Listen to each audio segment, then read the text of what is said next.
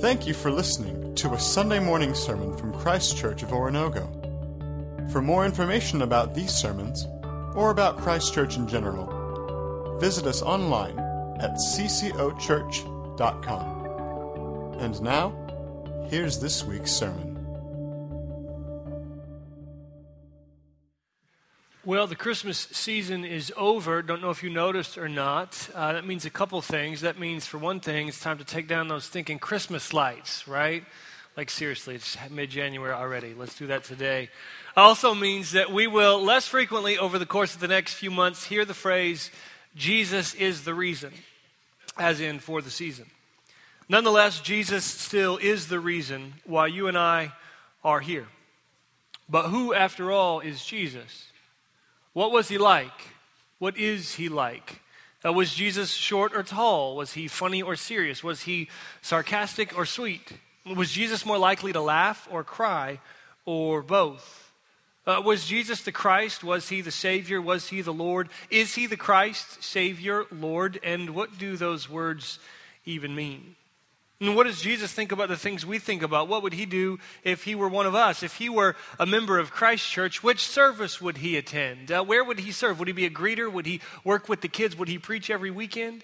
Uh, would he sing? And if so, who would he be singing to? If Jesus were an American, would he vote for a Republican? Would he vote for a Democrat? Would he vote for a Mormon?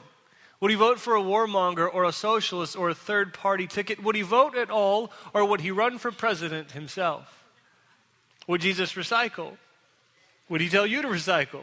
Would he believe in things like man-made global warming? Would Jesus carry a gun? And if so, would he shoot it? And if so, what would he shoot it at?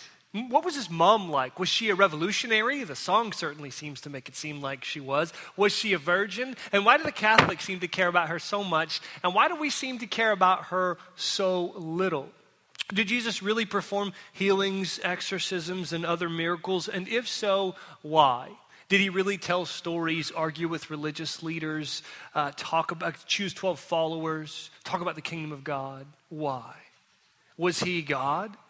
Was he a man? And if he was both, how does that work? And in his life, was his career organized around one central purpose, or was he just sort of going around doing whatever seemed best in the moment? And what about this death that so obviously and defensively dominates the story? And why was this death not the end of his story, but in some way another beginning? Who was Jesus? Who is Jesus? Today we begin our study of the Gospel of Mark, which is, of course, designed to help us answer not all of these questions, but the most important one, certainly the main one, who is Jesus. I think we'd all acknowledge that were it not for Jesus, none of us would have any reason to be here. And yet, if we're honest, we would all admit that we have much to learn about him. If you have your Bibles, open them up to the Gospel of Mark. And if you're new to the Bible, there's no shame in that. For now, just look at the table of contents, find Mark or Gospel of Mark, and then turn to the page number. If you are new to the Bible, maybe you made a New Year's resolution to get back in church for the first time in a long time or ever. If so, great. We're glad you're here. We want to be good hosts, and we actually have a lot of opportunities for learning this uh, this next season on our Wednesday night programming for people who are new to this book. So check out our options out there. We'd love to get you plugged in. For now, though, you can use the table of contents and find Mark. Also, one other thing, I'm going to be talking about the Gospel of Mark today, so I'm going to be saying Mark a lot, and I want to make sure you know I'm not talking about Mark Christian, two different guys. Uh, I think I understand some things about the Gospel of Mark. I don't understand Mark Christian. I would never presume to try to figure out a person who can simultaneously be a Cubs fan and a follower of Jesus. Like, I... I just don't get how that works. So, uh, okay, cheap shots over. Gospel of Mark. We're not going to get much further than the first verse, and even then we're only going to scratch the surface. Here's how Mark begins his story. He says, the beginning of the good news about Jesus, the Messiah, the Son of God. Well, who is Jesus? Man, that is the question, isn't it? It's a great question for early January. I, I don't know if you're a resolutions person. Fine if you are, fine if you're not. But I can't think of a better way to kick off two thousand fifteen, or any other year for that matter, than by taking a long and sustained look at Jesus. What we always need most is a clear vision of Jesus. That's what Mark would have us believe anyhow. Mark is convinced that no matter what's going on in our lives, no matter what's going on in our minds and our hearts, our workplaces, our homes, our relationships, our marriages, our children, no matter what's happening inside or all around us, what we always need more than anything else is to see him clearly. We need a picture of Jesus, Mark would tell us, that aligns with, that corresponds to who he actually is. Really, Mark? How can you say that? Have you not seen our world? Do you not know me? I mean, do you not know that what, what I need most right now is not something as impractical and highfalutin as a clear vision of Jesus? What I need is, is help for communicating with my spouse. What I need is wisdom so that I don't screw up my kids. What I need is a couple of days where I just don't have a whole lot of things that need to get done. Or if you broaden it out to a global scale, come on, Mark, are you not paying any attention? What we need is what we've always needed, peace in the Middle East and elsewhere. I mean, maybe if Mark knew about ISIS and Ukraine and now Paris, maybe then he wouldn't provide such a simplistic answer. No, no, I'm pretty sure Mark wouldn't change a thing. Matter of fact, he wrote his gospel into a world not too different than ours, to people not too different than us. Uh, Mark was from, he wrote his gospel in the late sixties, about sixty-eight, sixty-nine A D, and he was from Jerusalem, and he was writing to Rome. And during these years, sixty-six to seventy, there was a huge war going on in between the place where he was from, Jerusalem, and the people who he now was leading, these Christians in Rome. That's not an easy time to write a book. In the last decade, the people who he's writing to, these small numbers of Christians in Rome, had experienced two major earthquakes. Some of you know all too well what that's like. Uh, they'd experienced uh, political threat because the Parthians were defeating the Romans on the east. They had had an emperor go crazy, starts killing his family members and friends, starts lighting Christians on fire and using them as lanterns for his dinner parties. I mean, their world was falling apart. They knew chaos. They knew worry. They knew fear. And Mark Mark says to these folks who are anxious about a world full of earthquakes and wars and persecution and political turmoil, and says, what you need most is a clear vision of Jesus. My task today is fairly simple. I want to introduce you to the Gospel of Mark and talk a little bit about the first verse. Now, when I teach the Gospel of Mark at the college, I spend uh, two hours introducing my students to the gospel and three more hours talking about the first verse. So I hope you're not into the playoffs, because we're going to be here for a little while. Kidding, I'll keep it short as I can, and we're going to talk a bit about one one, but mainly we're going to introduce ourselves and orient ourselves to the gospel as a whole. Here's how I think about what I'm what I want to do with you and for you this morning. You ever been to, well, you have, you've been to a restaurant, you know, and if you go to restaurants where like maybe they have their own shtick or they do things differently, or they think they do anyway, the waiter or waitress will come to your table and the first thing they'll say is, have you ever been here before? And if you say yes, then they just go about their business ordering food and so on and so forth. But if you say no, then they explain to you, here's how it works here. Here's how to get the most out of this experience. Buy one, get one appetizers, or you should order as a family because we have big portions, or whatever it may be. That's kind of what I'm doing today.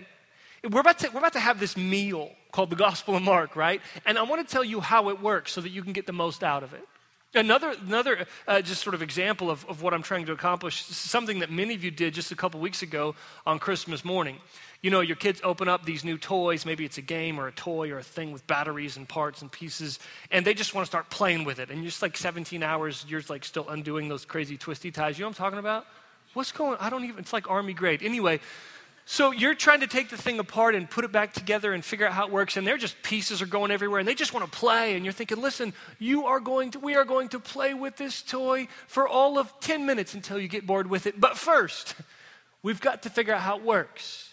I got to make sure and get all the parts out, put them all together, get the batteries in, understand, read the instruction manual, those kind of things. That's what I'm doing uh, for you, I hope, today. Let's talk about the parts and how they all work together to accomplish the whole. Let's talk about some guidelines for reading Mark. Now, normally, uh, it's, it's, if you want to take notes, great. If you don't, no worries. I would encourage you to today. I'd encourage you to grab that little insert and write down in the, fill in those blanks, so that at least for the next few months, you could keep that right at the front of the Gospel of Mark. And every time you read it, you can go back to these and use these principles as helps so that you can read it well. So without any more delay, here they are, guidelines for reading Mark. Number one, you ready for this? Read it. like you didn't expect your minds to get blown today. If this was nineteen ninety-four, right now you would say, like, duh, okay? But it needs to be said. Because for one thing, we're not big readers in our culture. Uh, according to Para Publishing, they did a study not too long ago and found that one-third of high school graduates never read another book. And forty-two percent of college graduates follow suit. They discovered that seventy percent of U S adults haven't been to a bookstore, haven't stepped foot in a bookstore in the last seven years. And eighty percent of American families didn't purchase or read a book last year. Like I said, we're not big readers. Now, I don't want to give excuses to anyone, but let's just be honest. Like adults, we could point to some things that are in our favor. I mean, kids these days don't know how good they have it in terms of helping them develop as learners and readers. You know what I mean? Just think about the cartoons they watch. I cut my teeth on He-Man and the Masters of the Universe. You know what I'm talking about, right? By the Power of Grayskull. Still a great show. Everyone should still watch it. It'll teach you great things. But it's not doing a whole lot for A C T scores. You know what I mean? And my kids are cutting their teeth on bilingual shows like Handy Manny and Dora, you know? I mean, we did have two educational shows in our day, Sesame Street, which I think is probably still going, and Reading Rainbow. And these are great, but if you think about it, Sesame Street's wonderful, but it gives you like one letter at a time, you know? It takes like six months to write a single sentence. It's going to be a while. And Reading Rainbow is a great idea, but think about what's actually happening. Here you have a bunch of kids who read all these books and then tell me all of the wonderful things in them. Like, you just told me everything in the book. Why would I go read it myself, right? So anyway, while it may be sad that we don't read more than we do, it's dangerous that we ignore this book as much as is our custom. Dallas Willard said that the most important thing for a church to do together is to read and reread and meditate on and study and read and reread the Gospels. Now, we, I promise you, we will do our very best to preach and teach well from this book, from right here. But nothing makes up for you actually reading the story yourself. Read it. Read it in the morning, read it on your lunch break, read it at night, read it alone, read it with your friends, read it with your family, read it in your Bible, read it on your phone, listen to it in audio version. I don't care how you do it, just do it, just read it. Read it. But we're all friends here, and so we can all admit that sometimes reading the Bible is tough. It's not just that it's a big book, it's that it's a strange and confusing one, and nobody enjoys reading what they don't understand. So let me give you some specific guidelines for understanding the Gospel of Mark. Number two, focus on the focus. It's not a typo. Focus on the focus, which is who is Jesus. Now, I don't know about you, but sometimes my frustration with the Bible is not that I don't understand the words and sentences that I'm reading. It's that I don't, like, why are we even talking about what we're talking about? I don't even know what a chapter or a story is supposed to be doing. Let me give you an example. I'm not going to paraphrase this one because I would totally get myself or someone else into trouble. But let me read to you a verse from Deuteronomy. This is Deuteronomy twenty-five, eleven, and twelve. It's in the Bible, right? I'm just going to read straight off the page. I'm not making this up. It says, if two men are fighting and the wife of one of them comes to rescue her husband from his assailant, and she reaches out and seizes him by his private parts, you shall cut off her hand, show her no pity. What the heck are we talking about? You know what I mean? This is in the Bible. And now I'm not going to talk about Deuteronomy twenty-five today. I'll let Mark do that some other day. But it illustrates the struggle of I don't even know what, what's going on. But with the Gospels, we can keep it simple. It's about Jesus. It's about answering the question, who is Jesus?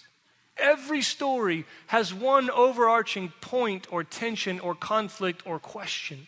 Star Wars is about rescuing the galaxy from the dark side. Harry Potter is about Harry discovering how he's going to defeat Voldemort. Frozen is about Elsa learning to control her powers. The Godfather is about the family. You know, every story has its focus. And we know Mark's focus, so I don't need to say a whole lot here.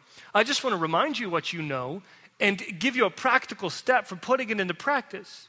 When you're reading Mark, when you're reading a story from Mark or a chapter for the day or however you decide to take it in, ask the question, who is Jesus?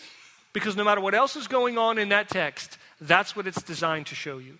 So when you read about Jesus arguing with Pharisees over the Sabbath, there's all sorts of interesting things in there. Don't lose sight of the key question, who is Jesus?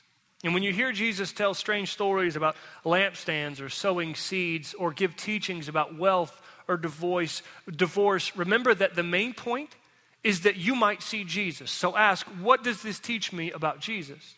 And when you see Jesus calming the storm or touching a leper or casting out a demon or dying on a cross, don't forget to ask the question, who is this guy? A few weeks ago, Mark Christian said something in a sermon that resonated with me. He said, just because Jesus is king of the world doesn't mean he's king of me. He will not force himself upon us. We must invite him. Realize that you are always living out your vision of Jesus. Every moment of your lives, you are responding to what you see and think of him. Who is Jesus? It is neither exaggeration nor excessive rhetoric to say that how you answer this question changes everything. Number two, focus on the focus. Who is Jesus? Number three, keep your eye on the big picture. I know some of you are big picture people, and so you love this kind of thing. Others of you are kind of more detail oriented, but for all of us, it's beneficial before we jump into the specifics to know kind of the, the bird's eye view. So let me give you a bird's eye view of the Gospel of Mark. I'm going to try to draw you a picture, which my students could tell you is a dangerous thing, but here we go. So, so pretend this is a whiteboard. Uh, basically, the way the Gospel of Mark works is there are sixteen chapters, and it divides almost perfectly in half. So you have chapters one through eight, and you have chapters nine through sixteen. So those are really the two major sections here, one through eight and nine through sixteen. Don't make fun of my writing. So those are the two halves of the gospel. And the whole point of the first half of chapters one through eight is very like laser focused on, on showing this. Jesus is the Christ. Now, X is the first letter in the Greek word for Christ. That's where that comes from. So Jesus is the Christ. In Mark's context, he's saying Jesus is the Messiah, he's the Christ, he's the one who was sent as the King of Israel to deliver you from bondage. He is everything you want, he's everything you hope for, what you've been waiting for. And in a more general sense, we can acknowledge that Mark's point is the same for us. I don't know all of you. I don't know what you come in here with, but I know that all of us come in here hoping Jesus is something. Hoping that he can put us back together or teach us the truth or, or bring joy into our, our sad world or whatever it may be. And Mark wants us to know Jesus is that. Jesus can do that. He's here to save you. He's here to serve you. He's here to put you back together again. Jesus is the Christ. So when you're reading the first half, always look at that and, sh- and recognize that this is proving to you that Jesus is the Christ and showing why that matters. So when it talks about him teaching with authority or acting with authority, the point is he's the Christ. And when he's healing stuff and putting the world back together, the point is this is what the Christ has come to do. He is the Christ. And so then we make a turn, though, in the very middle of the gospel in the between chapters eight and nine, right? Really, it's actually the back half of eight. And the second half of the gospel is equally focused on this. The Christ is headed for a cross. You see, it's good news that Jesus is the Christ. It is shocking that Jesus is headed for a cross. What? That's not, that's not what Christs do. And the back half of the gospel is all about how Jesus' kingdom doesn't look anything like you thought it would. Jesus' messiahship, his Christhood, is not what you would expect. He's headed to Jerusalem to die. And oh, by the way, he wants to take you with him.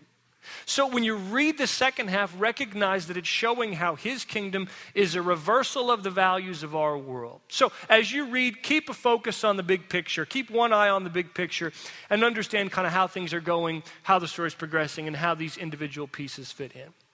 Number four, let the story draw you in. Let the story draw you in. Remember that this is a story, and we need to read it like kids read stories, or at least like my daughter reads stories. You know, like whatever movie she's watched last because she will be in character, right? She can, she's four years old. She can keep an accent for like four hours. I don't know how, right? So she's getting character. Always been like this. Matter of fact, when she was younger, um, we had some friends babysitting her. She's probably a couple years ago. She was probably about two. And uh, they're babysitting her. Beth and I are out on a date, and they're hanging out with her. And all of a sudden, she's just playing along, and then she just fr- freezes and looks down. And they're a little worried about this. They're like, Claire, are you okay? Claire, what's going on? And she doesn't do anything. She just slowly looks up and reaches up her hand. And starts walking. And they're like, what is, they're about to call us. Like, they don't know what's going on, you know. She's walking. She doesn't, she just doesn't, like she doesn't see them or hear them. Walks over the wall, touches the wall, and then just falls down. And they're, in this moment, dialing our phone numbers to tell us something has gone wrong. When Claire jumps up all happy-like, of course she was playing Sleeping Beauty. Like, who didn't know that? You know what I mean? Walk, walking over to that, whatever that thing is, touching it down. She was in character. You're not breaking it. So we need to, we need to, re- we need to read this story the way she does. Sometimes I think we forget that the Bible is a story. It's a narrative. And Mark very intentionally wrote this way. Let me set the scene for you. It's about uh, sixty, mid, mid-sixties to late sixties A D, and they're about a generation removed from the time of Jesus. So come, live, died, rose again. People are starting to die. Peter has either just died or he's about to die. Paul has either just died or he's about to die. And these guys were the leaders of the church. And they showed their leadership primarily by writing letters. And they would write letters and send them to churches like we have Romans and Philippians and First Thessalonians and First Peter. And then these letters would get passed around, and they were great. All this theology, all these arguments about who Jesus was. And then Mark looks at this and says, this is wonderful, but we have to recenter ourselves in the story. People are like, Mark, we tell the story all the time. Yeah, I know, but we got to write it down and pass it around so that we don't lose our anchoring in the narrative of what Jesus came to do. Mark writes a story, and it's not just any story, it's a good story. It's a fast-paced, action-packed story. Mark is the shortest gospel overall. I think Mark Christian maybe mentioned that. He's the shortest overall. But when Mark includes a story that the others include, he tells a longer version of it almost every time because he likes the details of the story. You won't find much of Jesus' teachings in the Gospel of Mark. You read Matthew or Luke or John, you get these long sermons. You read Mark, oh no, it's not about Jesus talking. There's a little bit of that, but it's about Jesus acting, doing this over here and doing this over there. And his actually his favorite word is immediately. forty-two times he uses the word immediately. Out of fifty-one times in the entire New Testament, immediately Jesus went over here and he taught this person. And then immediately Jesus went over here and he made this religious leader look dumb. And then immediately he went over here and he healed this person. Immediately, immediately, immediately, Mark wants us to get caught up in the story. So I guess what I'm saying is don't de-narrative this thing. Don't turn it into a list of principles for daily living. Those things are valuable, but that's not Mark's goal. Let the story draw you in. Find yourself in it. What does it look like? What does it smell like? What does it taste like? What's the look on Jesus' face? What's the tone in Jesus' voice? If you were a character, which one would you be, and what in the world would you be thinking? Let the story draw you in. Number five, read with a readiness to obey. Speaking of kids, uh, I think sometimes... Sometimes God holds back information that would be helpful to us because he loves us. And he knows that if he tried to tell us, we wouldn't listen. And if you have kids, you probably know what this is like. Uh, maybe you're playing you're playing a game with your kid, and, and this toy's not working right, or the game's not providing the fun they think it should. And you know why, because they're not doing it right. But you also know that they're in one of those modes where they're not going to listen to anything you say. And so there's no point in you saying anything, because then they're just going to ignore you, and then they'll build a habit of ignoring you, and that's not good for anybody. So you have to, because you love them, hold back from what you could tell them, because they're just not having an attitude that makes them ready to hear it. I think that's the way God works with us, and I think that will happen with this, with this Gospel of Mark. I think God wants to say all kinds of new and fresh and interesting and exciting things to us.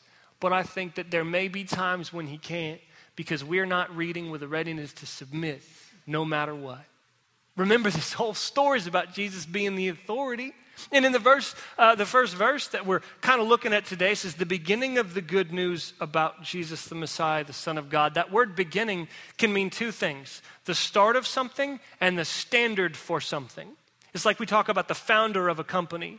They started it and then they ran it. And that's what's going on here. Mark isn't just saying this is how the story starts. He's saying if you want Jesus, this is what you got to deal with. If you want to get him right, you must start and stay here. So read with a readiness to obey, which leads us to our final point. Here's really the most important thing I'll say today.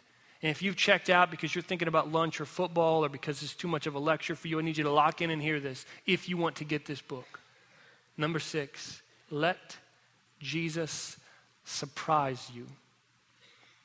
Let him surprise you.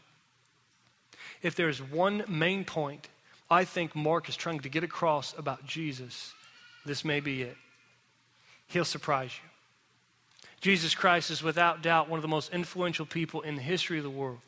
If you were to rip out from history, at least Western history, everything that has anything to do with Jesus, you wouldn't have much left if you had anything at all.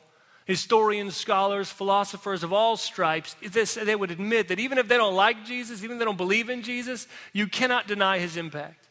And he's pretty popular in our day too. I mean, people not, may, may not like us, the church, very much, but most people like him. And here's the problem though. The Jesus that most people love seems to be made of plastic or even Play-Doh. This is ourselves included. It's almost like Jesus is so flexible he can become whatever we've already decided we want. I'm not just trying to be dramatic. I think this is a real problem. I mean, think about the amount and variety of Jesus is on offer in our world today. You can get black Jesus and white Jesus and brown Jesus. You can get Republican Jesus and Democrat Jesus and even anarchist Jesus. You can get the Jesus who lives in suburbs or the Jesus who lives on the street. Jesus comes wearing a motor, or riding a motorcycle, smoking a cigarette, or he comes wearing a suit and tie, if you please. He can be your boss or your homeboy or your buddy or even a character on South Park. And while I admit that some of these cultural Jesuses are fairly harmless, others not so much. Let me read you a prayer prayed by a person who believed in Jesus. It's a pretty beautiful prayer. Here's the, here's the prayer. O God, our heavenly guide, as finite creatures of time and as dependent creatures of yours, we acknowledge you as our sovereign Lord. Permit freedom and the joys thereof to reign forever throughout our land. May we forever have the courage of our convictions that we may always stand for you and for our great nation. Build within us that wisdom kindred to honorable decisions and the godly work. By the power of your infinite spirit and energizing strength, don't let us forget our oaths of secrecy and pledges of righteousness. Bless us now in this assembly that we may honor you in all things. We pray in the name of Christ, our blessed Savior. Amen. It's a beautiful prayer. Prayed by a man named Sam Bowers, a passionate Christian committed to believing in and living the truth, or so he would have you think.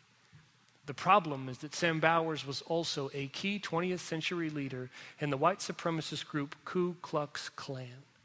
And he prayed this prayer at a meeting of Klansmen on June seventh, nineteen sixty-four, after which he and his friends left that room armed with weapons in their hands and hatred in their hearts, to rid the land of blacks and commies. And this is the kind of conclusion to a story that begins when we try to put Jesus in a box, when we try to make him look like what we already think he has to look like, when we try to make him look like us. And I realize that maybe few of us in this room are susceptible to such disgusting distortions of God's Son as this, but we shouldn't assume immunity too quickly, maybe especially if we've spent our whole lives inside the halls of a church. We need a jolt.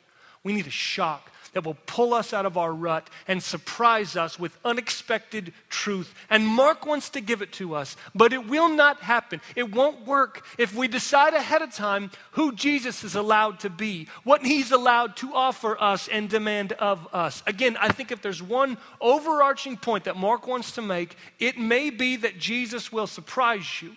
He'll break your expectations. If you try to put him in a box, and we all do, that box isn't going to last very long. Can I state the obvious? We don't get to invent Jesus.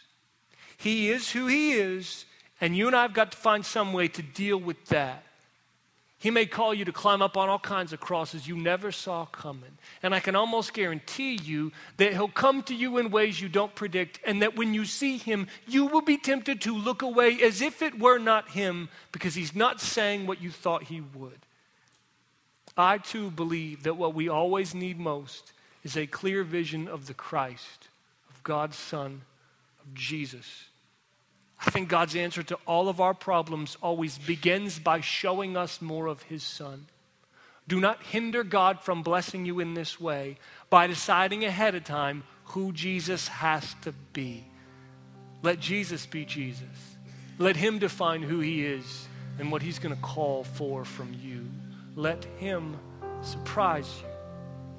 And I want to end today with another prayer, an ancient one written long ago by faithful Jesus followers meant to be prayed before the reading of God's word. And so let's pray this over our series as a whole. Father God in heaven, your wisdom is greater than our minds can attain, and one drop of your truth shows up all our learning. To those who study, give curiosity, imagination, and patience enough to wait and work for insight. Prepare our hearts to accept your word. Silence in us any voice but your own, so that in hearing we may also listen, that in learning we may also obey. Gracious God, we do not live by bread alone, but by every word that comes from your mouth. Make us hungry for this heavenly food, that it may nourish us today in the ways of eternal life. Through Jesus Christ our Lord. Amen. Thank you for listening to a Sunday morning sermon from Christ Church of Oronogo. For more information about these sermons, or about Christ Church in general, visit us online at c c o church dot com.